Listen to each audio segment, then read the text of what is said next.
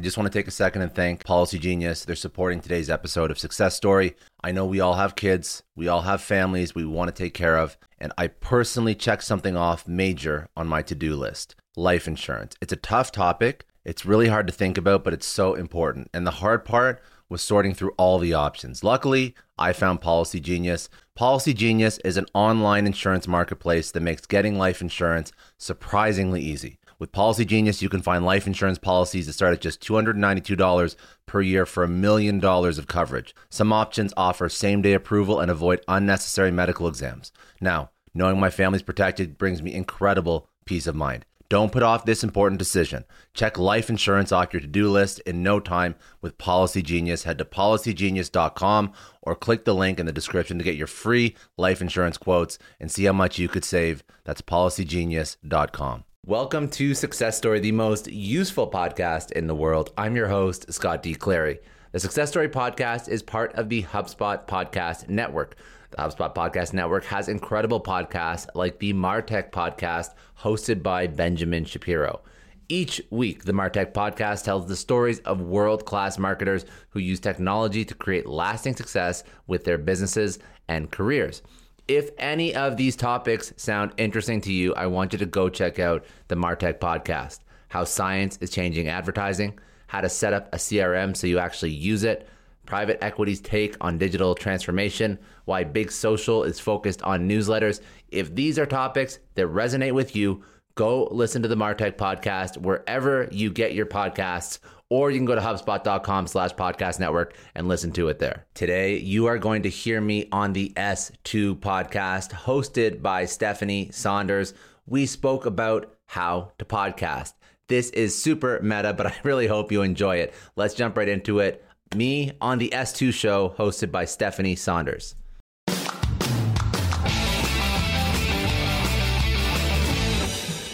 You're listening to the S2 Show, a podcast where you can listen, learn, and be inspired by professionals. Welcome to the show. I'm your host, Stephanie Saunders. On the S2 Show, I interview some of the world's number one experts. My goal is to help you by giving you a glimpse inside the climb to their success and give you a sneak peek into our guests' behind the scenes stories to help shed light on the journey. After each episode, you should have actionable steps to apply on your road to building your empire. Expect to hear from real estate moguls, founders, CEOs, authors, and influencers. Let's get started. Welcome to the show, Scott Clary. Thank you for having me on. I'm super, super excited to be here. I'm new, and you're like the pro with your 20,000 downloads per episode. So, so I'll show you around Miami. I'll I'll introduce okay. you to a bunch of people. You teach me how to be a pro at podcasting. Deal. Sounds good. I like that. I, I'm I'm down with that. This is not the reason why I came down to Miami so I can network, so I can meet people, and then I'll I'll give you all the marketing advice. I'll give you all the the podcast growth tips. I'll tell you what I'm doing with my show right now that's successful and what what isn't successful. Okay, and um, but you do a lot of this stuff anyways. I see I see your brand on social. You're killing it. Like like don't sell yourself short. But you know what? It's also new for me and only and I had never I have to be honest, I never really I was I was the consumer. I never had mm. any interest and I never understood the value but I was a consumer, right? Yeah. So when the pandemic happened, it was like I was forced to make a decision like, am I going to go ghost for a year and a half or am I going to like shove myself into everyone's face? So that's the only reason. So listen, there's so many things to learn in marketing. It's like, mm-hmm. it could be like a rabbit hole, you know? You, it can also, yeah, but there's also endless amounts of things to learn because not only do you have all your traditional things that I don't even know a lot about, like I'm not an expert in print, I'm not right. an expert in television like these are like television commercials and the traditional marketing and advertising. I'm more an expert in digital and social and i'm not even an expert i'm constantly learning and that's that's so difficult. Right. there's always new things to learn about. So i would say like the number one thing the number one takeaway uh, from anything you hear today that we chat about it's that there's no end game there's no there's no finish line. And if you ever think there's a finish line that's when you'll start to fail as a marketer yes. because you just won't get it you right. won't get the next thing, right? Sure. So, sure. So, but Yeah. What's interesting though about that point is then when do you find like I get so excited when I'm learning new things, right? Mm-hmm. So I found like to be so intrigued, which is it's really fun. So that means you know you're liking it, right? They say you have to have fun doing what you're doing. So like yeah. I have fun learning all this new stuff, but then every day it's like oh sales funnel this like click this that it's like so then i i can't sleep because i'm like oh, this thing it's one o'clock in the morning. I just found this new thing and i'm up and i'm like reading and like i'm married. Like i'm also i want to be a good wife. It's a new thing and like i, I don't know how your, to your mindset is the is the your mindset is the perfect mindset for somebody who wants to build their own thing because you're curious. You're super curious. Right but and it's dangerous. It is because you get obsessed with it. You get upset. I'm the same way. I get obsessed with learning stuff. Yeah. And it, and it just like you have to manage your your you know your spouse. Your if you have kids, I don't have kids life. yet, but like you know one day you're gonna have kids, and you have to manage all that because. And that's also why people say like if you if you love being like an entrepreneur, so to speak, um, and you love building things and you love learning new things, that's why you should try and do it when you're younger, so that you have some success, and then you know it works, and then you can outsource. You can pay people to do things for you because you don't have to do it all yourself. You don't learn all yourself. Sure, and you you know how to balance it. So you you know how to balance. Yeah. We won't say you don't get as excited, but you've been through that like really excited phase already. Yes. yeah. You'll still get as excited. You'll always get as excited. And you know, sure. I know people that have exited companies, entrepreneurs that have exited companies, and they they never have to work another day in, in their life, and they'll sit around for a year and they'll just start building something again. Right. It's a personality trait. I it think is. entrepreneurship at its core is personality. Right. That's and what so, that's what success. So let's talk about that because you okay, so you have a nine to five and you're doing all of these other things. Yes. So, so do you want me to give you a, a, do you want me to give you a rundown? So I uh, do. Do you want to get a rundown think, on record? Before you do, what do you think okay. that says about yourself? Because you probably don't need to have a nine to five but do you think that you like the challenge of having the layers of the the different options of businesses what's the um, that's a great that's a really great question. So let's let's be candid with this. The nine to five that i have pays very well. It's a very comfortable nine to five. And and i don't you know i don't bite the hand that feeds me. I still make sure that i'm doing that nine to five very well. And that usually means that right now I can manage the side hustles and the podcasts and the writing content and all of that because I don't have kids. If I had kids right now, I don't think I would be a very responsible father doing as many things as I as I'm doing. Um, but that being said, so why do I keep the nine to five? Um, well, the nine to five, when I first got into the nine to five, and if you, you know, you go through my career, mm-hmm. it's been working for companies. I took a step back. I did what I think you're doing now, building your own marketing mm-hmm. firm. You're doing, you know, your own thing. And then I actually went back into working for a company. Uh, the name of the company was Excitem at the time, and they wanted somebody to help bring software products to market because they were looking at a deal with Grass Valley at the time. She said, listen, Scott, can you just like show Grass Valley that our products have value? We're a team of developers. Um, we want to bring these like more enterprise products to market. And it was a challenge. It was a lot of fun. And there was a lot of opportunity there because I was really in with the founder, the you know co-founders actually CTO and a product founder, and they didn't have really anybody who had a strong sales or marketing background. So a lot of opportunity, mm-hmm. and that's a great you know that's a great notch on my belt. That's a great add on my resume, right? Like be able to build a startup and be able to exit. And just recently we did exit. So, you know, we did exit and now I'm part, now I'm an employee of, of Grass Valley and I'm still building that out. So it was part challenge. Um, at the time when I took that challenge on, my side hustles weren't really making any money at all. Mm-hmm. So it was also a necessity too. Like it was like, do I want to? I, I was entrepreneur. I was doing my own consulting and then I pivoted back into working for somebody. And it was just about the fact that I, I wanted to, I, I loved entrepreneurship. I loved building my own thing.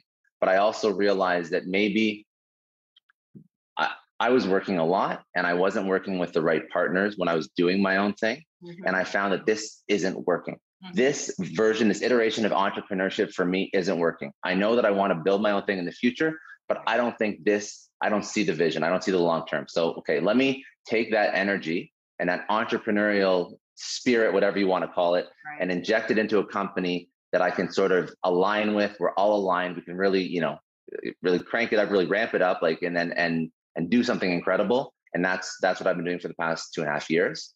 Um, and now we, you know, we we hit that pinnacle. We we reached that point where we exited. That's sort of the that's what every entrepreneur wants to do. I wasn't a founder. I wasn't a founder, but I was the person who was leading the commercial, you know, all the all the revenue, all the growth, all of that. And so it's that was a lot of fun for me. It was a big challenge. Right. But it pushed me. I learned new things. And if I ever do something in the future, and by the way, learning the things while growing that, you, you you'd be hard pressed to say that didn't also help me grow my own things because right. I learned the lessons. I see what works. I see what works at scale because now I have budget. So I can test that scale and then I can apply those learnings, of course, to the product that I'm, you know, actually the company that I'm working for, but also apply those lessons to things that I'm trying to grow myself. How to market newsletters, how to market podcasts, how to, you know, publish the best content on social. So you learn with the company, you learn and you can apply that to yourself if you choose. Not everybody chooses to build their own brand or do their own thing, but I did,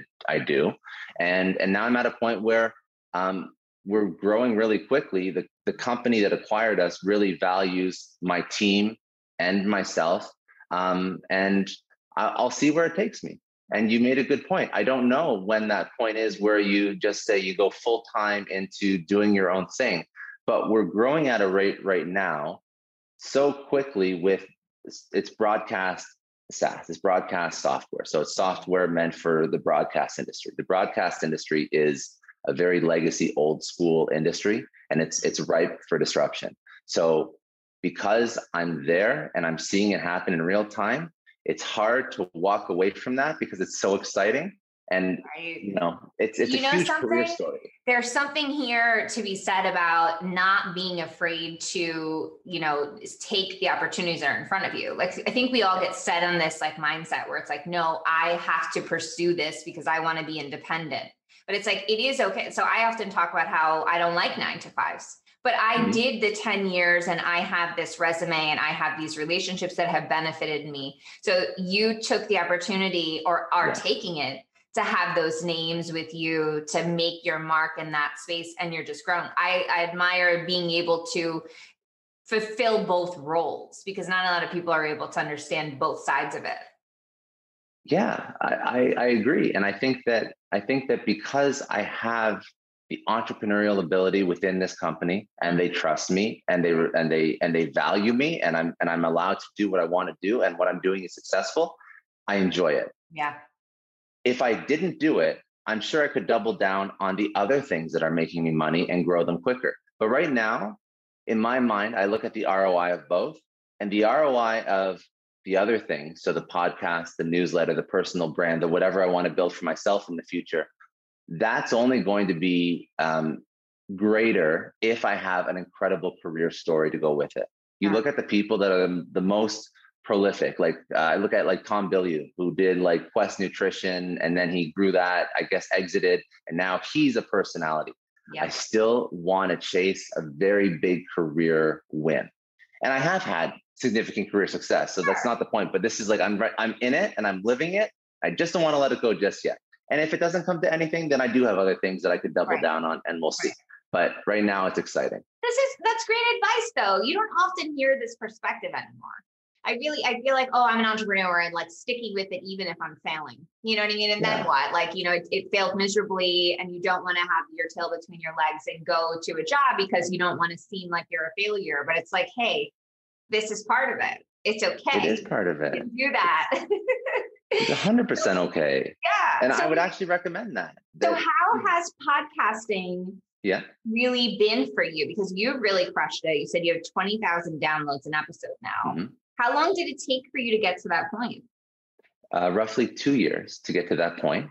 Um, pretty i've spent i spent a fair amount of money trying to grow and market that's a fair amount of time mm-hmm. um, and then I also had the advantage of knowing how to book great guests, knowing how to sell myself, my podcast. I come from a sales and marketing background, knowing how to disseminate content across all social platforms. Mm-hmm. So I had that advantage already. And I was already good at doing the sales and marketing aspect of any product. Because if you know how to sell yourself, you know how to sell a product, you know how to market a product, you can apply those learnings quite quickly and you can really increase your ramp time.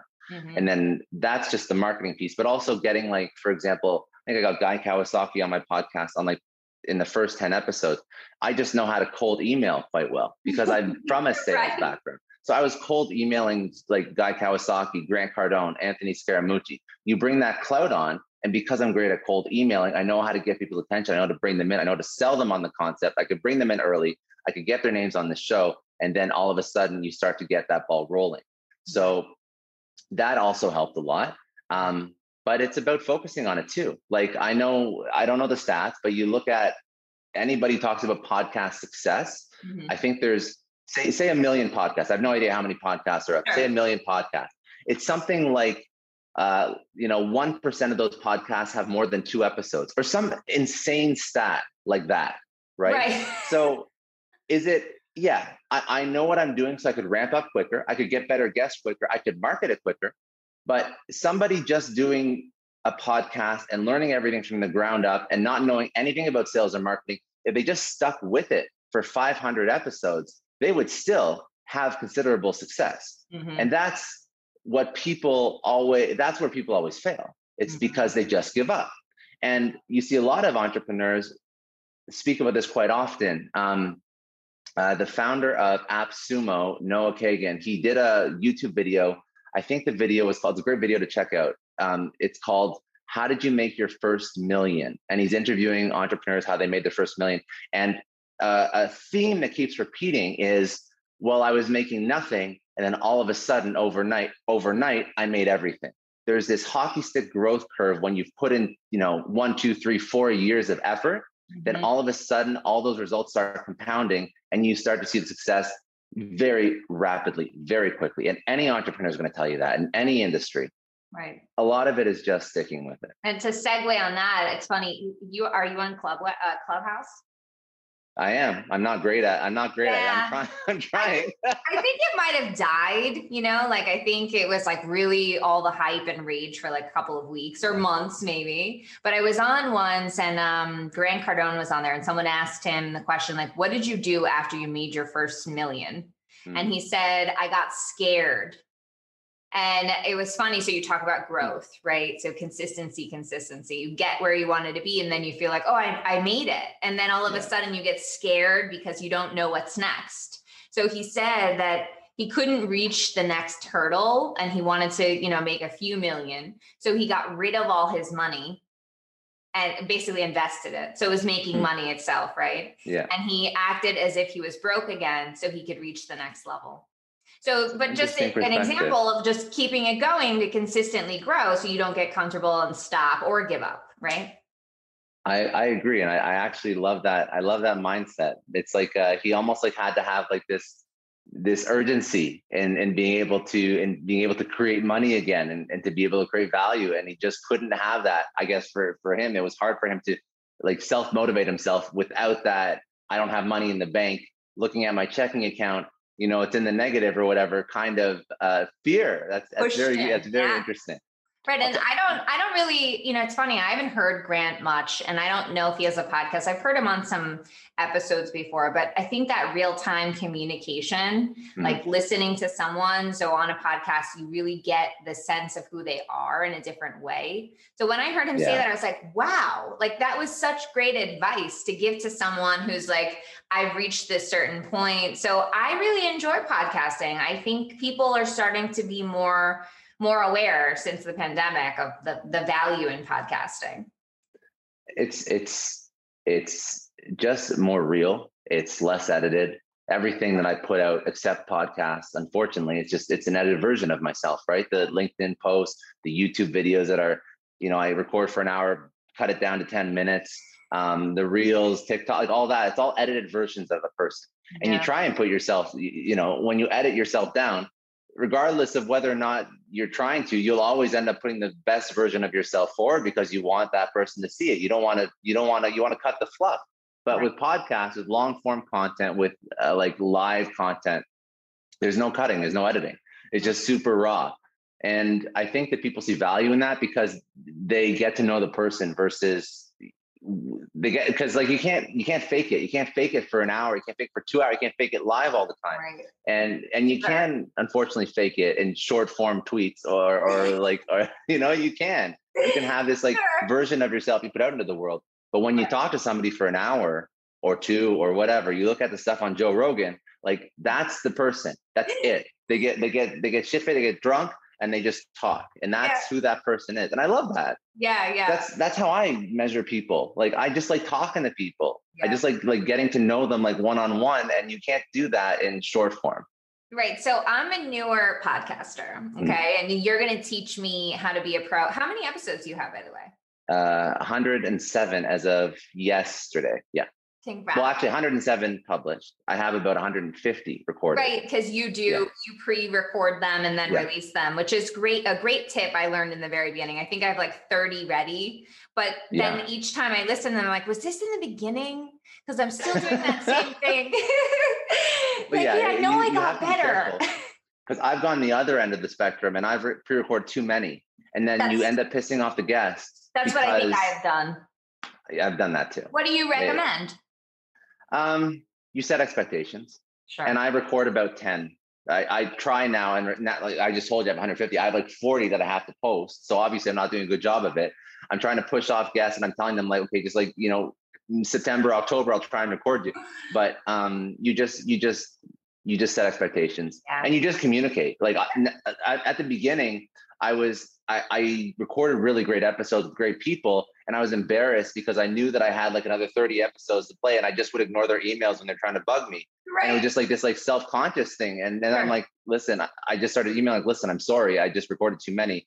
You're gonna go out at this date, and they're like, fine, no problem. Right. But just try, obviously, respectful of the person. Right. Um, I also asked them like, is there a book release? Is there something timely? If not, if it's evergreen and you don't care, then fine, I'll push you a little bit out. But if there's something that's important to you, then we'll work around that schedule. And I try not to do more. Not when I get through all the ones that I've recorded, I'm going to try not to do more than 10 at a time, just so if I record with you, you're going to be maybe like a month, month and a half max. Right. That's a good, that's a good one. Yeah. Um, so a lot of people that I know that are like, why are you doing this podcast? Like, what's going on here? So they're like, well, you know, Joe Rogan, he just like comparing me to Joe Rogan. I'm like, listen, listen. He's in, he's, a, he's the OG. Right? yeah. like it's the funniest thing that that is where like most people are referencing podcasts to me mm-hmm. and i'm just like this is unfair you know like he's like a master i am not joe rogan stop trying to tell me you know you should do this like what he does so well yeah you should also have your your own studio your own staff you exactly. have somebody doing live you know you know mixing the audio like you, yep. well one day but I do like I do like the studio vibe. And I think there's something yeah. to be said. Like when I do these on Zoom, it's hard sometimes because even if I'm enjoying the conversation, like I have lights in front of me, like I have a screen, like I go a little cross-eyed. So you're doing you're going to be in a studio soon, right? That's what I, that's the plan. So that is so m- all my episodes right now have been recorded virtually. Mm-hmm. Um, and I, I've gone through every tool. I've tried everything, and some I like, some I don't like. Um, but the goal will be to move everything in person in a studio, get people in, pour them a drink if they drink, and just relax, chill. You know, I think that's the way that because that that's the best way to do it. There's that is the best way. You can't replace about that in-person conversation. No, you just can't. Yeah. Uh, you just can't. As much as you try, as much as you try and have like the pre-phone calls, like warm up to the person. Right. And some people are like, you, are very charismatic. It's yeah. easy to talk to you. There's some people that are just hard to talk to, that are just uh, like Close. brilliant people, but just brilliant. they're not comfortable, right? And you don't know the people. Right. So Right. It's true. So, what are some of those tools though that you use? Because I keep hearing about you need to mm-hmm. know how to live stream, live stream, live stream so you can go in and out and zoom and make like the person's face bigger. And I'm just like, really? Like what? So like, I don't I don't do that. Yeah. Um that's that's a lot of production. Um tools that I use. So I have um, right now I'm in the middle of, of moving, so I don't have anything. But normally I'll just have like a newer like lights on a state. Like I have two just you know uh, just lights. Um, I record everything through a Brio webcam. I used to record through a DSLR, um, yeah. but this was just easier and it's uh-huh. it's lightweight. It records just fine. Yeah. Um, uh, which uh, oh, what's the name of the damn a Yeti mic? Um, mm-hmm. just a regular Yeti mic. You're using a Shure. That's another really good brand. Yeah, you think Yeti's um, good? I never tried it. It's just easy. It's just yeah. super easy. It's a USB mic. I, uh, I I think that if you're just starting out, just go with the USB mic. You don't need to get like a, a mic with like a mixer right. or an amp. That like that's overkill. Like don't don't don't do that to yourself. It's already difficult enough. Yeah. Um, I right now I'm recording with Riverside. I was with Zoom, but Riverside does 1080 recording, and also what it does. So right now we're on a call, mm-hmm. and what Zoom is doing is compressing the audio, compressing the video. So when it's done, it'll be good, but it won't be great. Whereas mm-hmm. Riverside, it records audio on my end, it records audio on your end, video on my end, video on your end, and then it combines them after the fact. So it's like we're sitting in the same room in terms of quality, but um, yeah, that's probably the best that I found so far. And I've tried a lot. Yeah, that's cool. And you do it um, through your computer on the Brio on the Brio? Yeah. Yeah. Yeah, just on my Mac. Yeah. Yeah. I've heard some people will use like a TV screen and they'll like live stream so that the other person is on another screen and then there it's it seems so complex. I'm not very techie. So I'm like, this cord, what what cord is this? I don't know how to do this.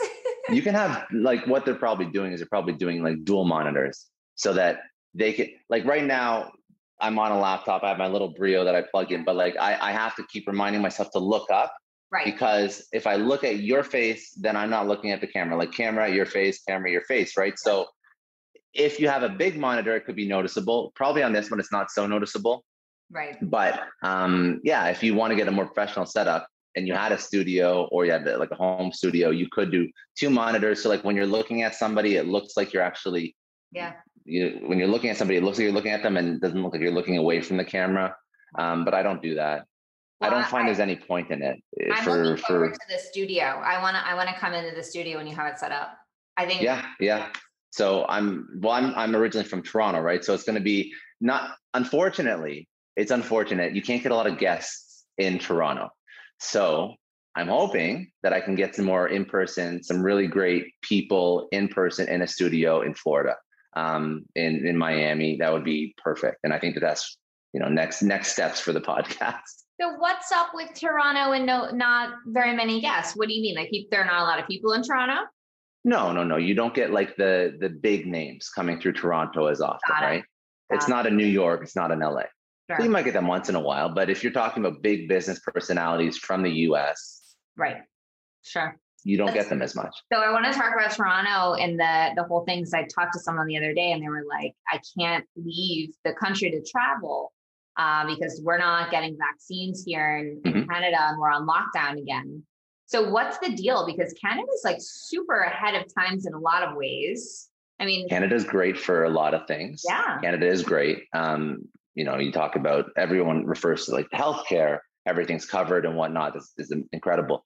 Um, right now in Canada, we're we're running behind in terms of vaccination. Um, our supply chain is not great compared to the US. Uh, we don't have domestic vaccine producers. Um, so, because everything's slower, it's just been a lot longer of a lockdown. Mm. It's been no restaurants, no haircutters, nothing for, I don't know, like almost two years now. Mm. It's been tough. And there's been periods where it's lightened up, but ultimately, people in Canada are just over it. Yeah. Like they're just over it right now. And you know, as a Canadian, you can probably go down in New York, they're vaccinating tourists. Yep. In Florida, they're vaccinating tourists. You can just go to the States and just get vaccinated and keep living your life. Or you can wait another six months in your house in Toronto or in Canada, rather. And it's unfortunate yeah. because I don't like, you know, born and raised in, in Canada, but they're just, they're, they're dropping the ball right now and it's unfortunate, yeah. but it is what it is. Sure. But I, you know, listen, we, I was just for the first time in a gym without a mask on yesterday. So I'm so thankful, but like we're all kind of slow in our own ways. But like I think yeah. we're we're inching towards the end of this uh finally. Fingers crossed. Yeah. Like I was yeah. very, very fortunate. I had over the course of the pandemic, I collected a whole bunch of fitness equipment in my house in Toronto. So I was okay. I was okay. I got some stuff off Facebook. I got some stuff on like I got I got just uh, the most random whatever was left over in terms of fitness equipment. Um, yeah. now now of course I can I can go work out in a gym. It's a weird feeling, but it's a good feeling. It's amazing. It's a really good feeling. I, I miss that a lot. I was working out outside in a parking lot. So we have like a, a lot of the people, and I live in a condo. A lot of people, we use the same trainer. And yeah. so he was doing like this rotation back to back in the parking lot. So you'd see your neighbor, you know, everyone like bundled up trying to yeah. stay like, and we were in the elements of South Florida for all seasons. We had a real winter this year for Florida. It yeah, yeah. Like 40 degrees in the morning. And so yeah, that's, that's cold enough right yeah. to work out. And so to be in the gym yesterday we're like looking in the mirror i'm like man i need a haircut. Like what what am i wearing? Well i just did a whole i did a whole Under Armour order just because i was like wearing the most ridiculous stuff to work out and i had to like look normal again in real life in public. So that's something that i've been just like getting used to now. Um right. but but do you not have uh you don't have because i know in la they have a whole bunch of outdoor gyms that popped up you know what? They don't I do that here. Any. I and if, if if we had them, they would probably be near where you are in like on Las Olas. I think there's one yeah. gym that's on a rooftop, and then oh, okay. or they'd be in like Miami Beach. But they closed. You remember they closed the uh, the beaches here in South Florida that's for a lot of the pandemic because that was where everyone was, you know, obviously going to gather and not pay attention to rules. Yeah, so yeah, yeah. that yeah so so i guess yeah well I, I i wouldn't know any better because i wasn't here but that like now it's just nice because you can go into a gym so yeah. I miss that miss that a lot because I, I i'm a you know i'm a i'm a big I, i'm very into health wellness working out like my whole my whole life i've played sports and obviously i don't play anything anymore um, but for me um, you know part of my professional life um, I need I need to be able to have like an outlet, like something to go do, something physical to go do. I used to play in Canada, played a lot of hockey, uh, played uh, rugby in high school, played a lot of tennis too, um, and obviously always just liked working out in a gym wherever I traveled. And that honestly, I feel like for people that are stuck in condos, don't have access to work out, I don't know how you could do it if you were uh, somebody who cared about fitness and health and whatnot. I think it's very difficult, like yeah. mentally and physically. Right. What and, happens on your energy you, levels too? What happens to your business, even like just your production and your effort, if you're not going to the gym for like a week? It just, it just. See, I've always focused on finding a way to work out. So you know, it's so it it's funny. So. Happen is what you're saying. You it never doesn't happen. It really doesn't happen. Yeah. Um, because even when I was so during the move, uh, during the during COVID, excuse me, we went through a move. So I was in I was in a condo at the start of COVID, moved into a house, filled the basement with gym equipment, and then moved again. Um, so when I was in the condo, when COVID first started, they they shut down the gym, of course, and I was uh, I ordered some weights, like some really really because nothing was available from any fitness store. So I had to order some like you know weights from China, like some really really crappy weights. I had I remember I had uh, a a metal bar from an IKEA uh, shelf, and I and I tried yeah. to put equal 24 packs of water bottles into two gym bags and put it on each side of the IKEA shelf bar. And that was like my deadlifts, my curls, like I was doing like little bench presses in, in this other, in our second bedroom. And I've always just found a way because, and it sounds nuts until you talk to somebody who's always worked out yeah. because it's almost like a little bit of an addiction to work out. But um, days that I don't work out, I'm lethargic, I'm tired. By mid afternoon, like you just don't want to do anything. And you just, it's like no endorphins, no serotonin, like nothing because you aren't getting that exercise. So you're eating, you're feeling like crap.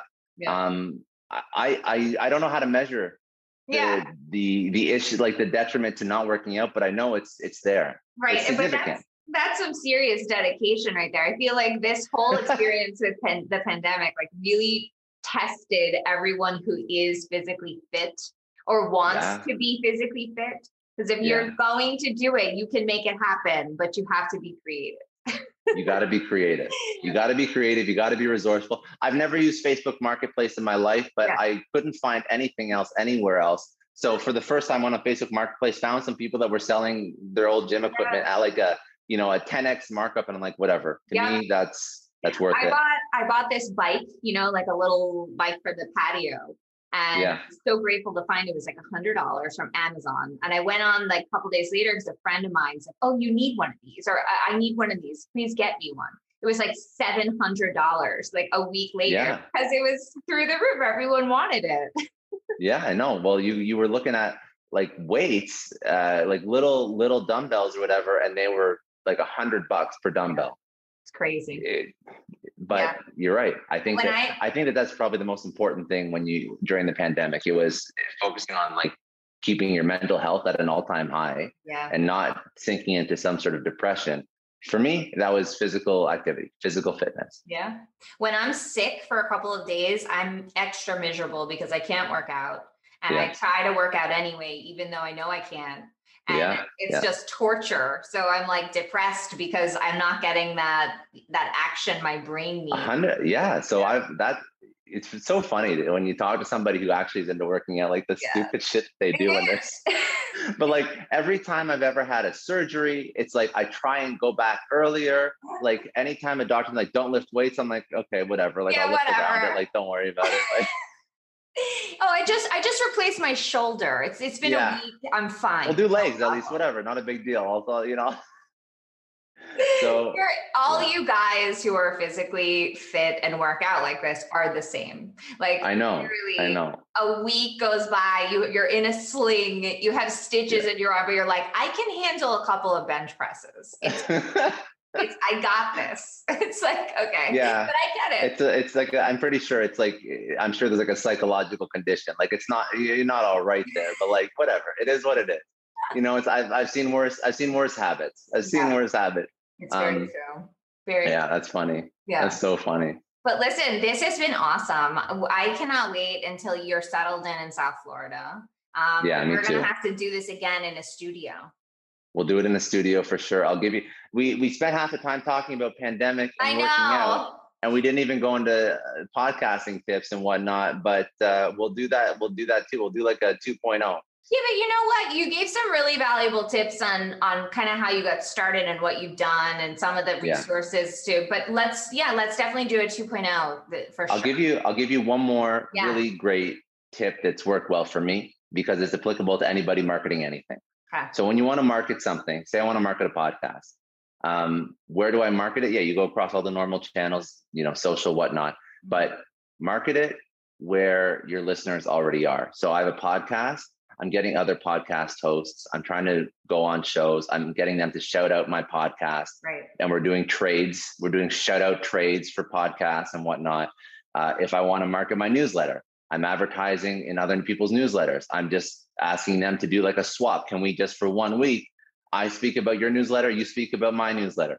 Because you're not when you're when you're marketing anything, you're marketing the product, but you're also marketing the medium. So if I'm marketing a podcast, I have to sell my own podcast. I have to get you to buy into it. Mm-hmm. But I don't want to have to convert you to becoming a podcast listener and then liking my podcast. I want to take people that are already podcast listeners and like my podcast because that's way easier. Mm-hmm. So anything I've ever marketed, ever, podcast, newsletter, anything, you just try and find people that are doing that thing, listening to that thing, consuming that thing somewhere else, and then just convert them into what you're doing. It's just a way easier way to yeah. market. That's great advice. And, and you yeah. also recommend having um, sponsors yeah well that's that's what pays the bills. So i i do recommend i do recommend having sponsors. I think that's a very so um, other other tools that i use uh, for sponsors right now i don't have a dedicated sales team. I use AdvertiseCast mm-hmm. they put your podcast up. They have a sales team that finds you that finds you deals. Um, of course if you get big enough people will come to you um, and they do as well but that's one way to sort of get your sales off the ground with the podcast Um, I'll think of some more, but yeah. I can't I can't think off the top of my head. But that's one that you should check out if you if you do have a podcast. Yeah. Go to AdvertiseCast and no affiliate, no sponsor. This is something I like to use and it and it works well. Right, but, but one thing uh, you just said there with collaboration is is basically key. But know the mediums yeah. to collaborate with, and it's like in any marketing, it's all about collaborating. It's all because okay, there's two ways to get your message. Well, I guess three ways. You can pay for it, you can uh, have organic reach on your social, or you can just collaborate. Yep. And collaborating makes the most sense because what are you giving when you collaborate? You're giving, you know, it's it's free real estate in your own show. Right. Or you know, you're talking about somebody's show or whatever. You're providing value to somebody else. They'll provide value back, but it's not costing you anything. Mm-hmm. Because if I, for example, say I go, you know, do a swap with a podcaster and I say, okay, so we're gonna have, uh, I'm gonna talk about your podcast for 30 seconds at the beginning of my show. You're going to talk about my podcast for 30 seconds at the beginning of your show. Mm-hmm. Um, and we both have audiences of 10,000 people. You know how much it would cost to get 10,000 dedicated podcast listeners, just podcast listeners, to actually care about my show if I had to go through Facebook ads or something like that? It's very expensive, right? It's, it's extremely expensive. And that, in theory, should be free. And that's just you setting that up, you just reaching out to people. Right. That's it. That's a good one. Well, we're doing we're doing a number two. Thank you for joining us. Thank you for having me on.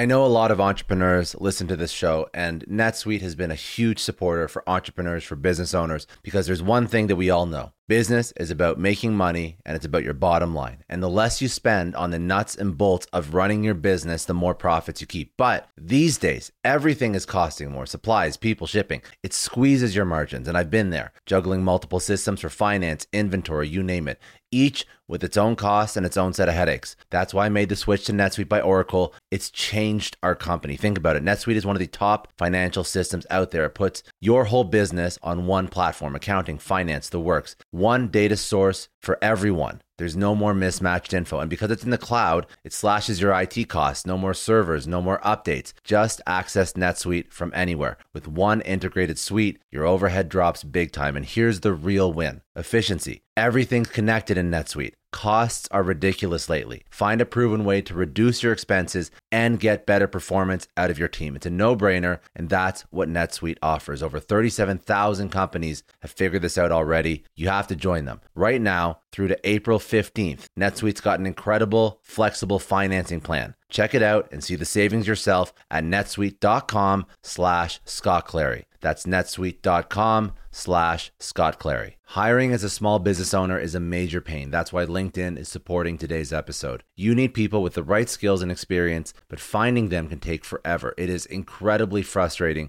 to keep seeing candidates who just aren't a good fit, and that's why LinkedIn Jobs has been a game changer. Let me tell you a little story. We needed to hire a graphic designer, somebody with specific tech and software knowledge and the ability to truly understand our brand. And I started with all the usual job boards, and it's the same old story tons of irrelevant applications. No one's really matching my needs. I tried LinkedIn jobs and the quality of candidates was just on another level. People with impressive portfolios, relevant expertise. I finally felt like I was interviewing the right people. That's truly the power of LinkedIn's massive professional network. You're tapping into this huge pool of talent you simply wouldn't find on other sites. It's about finding those niche candidates you actually need. And with the right people in front of you, hiring becomes a breeze. Did you know that 86% of small businesses find a qualified candidate on LinkedIn jobs within 24 hours. That is how well their system works. Honestly, do yourself a favor and try LinkedIn jobs next time you're hiring. You can post your job for free at linkedin.com slash excellence. That's linkedin.com slash excellence. Terms and conditions apply, but it's definitely worth trying out.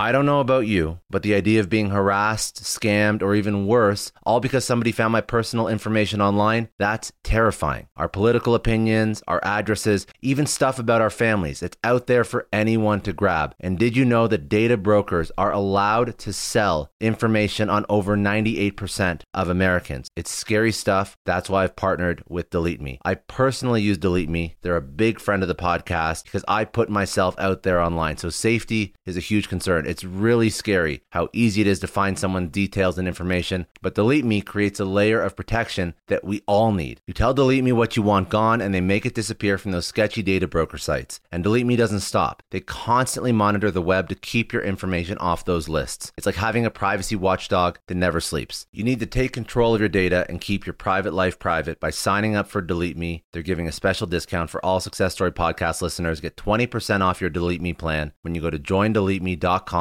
slash success and use promo code success at checkout. The only way to get 20% off is to go to joindeleteme.com slash success and enter code success at checkout. J-O-I-N-D-E-L-E-T-E-M-E dot com slash success. Hey everyone, I just want to take a second and thank the sponsor of today's episode, Heaven Hill Bottled and Bond Bourbon. Now, I don't have a lot of liquor sponsors on this show. Heaven Hill Bottled and Bond is actually one of my favorites. I've drank it for a few years now, and this is why we actually decided to work together. Heaven Hill Distillery, family owned since 1935, is a great entrepreneur story too. So there's five brothers. They filled their first whiskey barrels back in 1935, and their legacy still lives on today. Heaven Hill Bottled and Bond is aged over seven years. That's three more than required by the Bottled and Bond Act of 1897. This means the best quality, the best purity, and the best consistency. This is not just average bourbon. It's the winner of the double gold medals at multiple 2023 World Spirits competitions, and they've won the very prestigious Triple Still Award. It's a very big deal in the liquor and bourbon world. Heaven Hill Bottled and Bond boasts an exceptionally smooth oak flavor, while its aroma offers a sweet blend of caramel and smooth vanilla. If you love bourbon, you need to try Heaven Hill Bottled and Bond.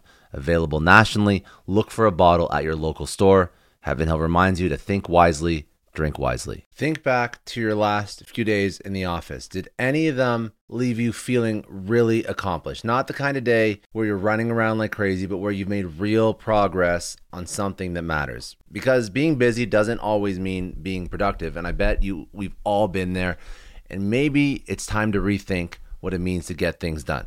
Today's episode is sponsored by Belay. And what they help you do is instead of getting sucked into emails and to do lists, they help you delegate tasks and focus on big goals. They can connect you with top notch US based talent who are ready to take on those time consuming tasks that bog you down. Let's be real, there are way more important things you could be doing than bookkeeping or wrangling a packed inbox. They have virtual assistants to handle all of those pesky administrative tasks or accounting professional to take care of all your financials. But here's the best part you don't have to waste weeks searching for the right person. Belay's personalized matching service works quickly, sometimes matching you with the right talent to take stuff off your plate in under a week. Are you ready to try a different way of working? Check out Belay's list of the top 25 things you can delegate to a virtual assistant. It might just change your business and your life. Text success, that's S U C C E S S, to 55123 to get the list and to start transforming your to do list with Belay.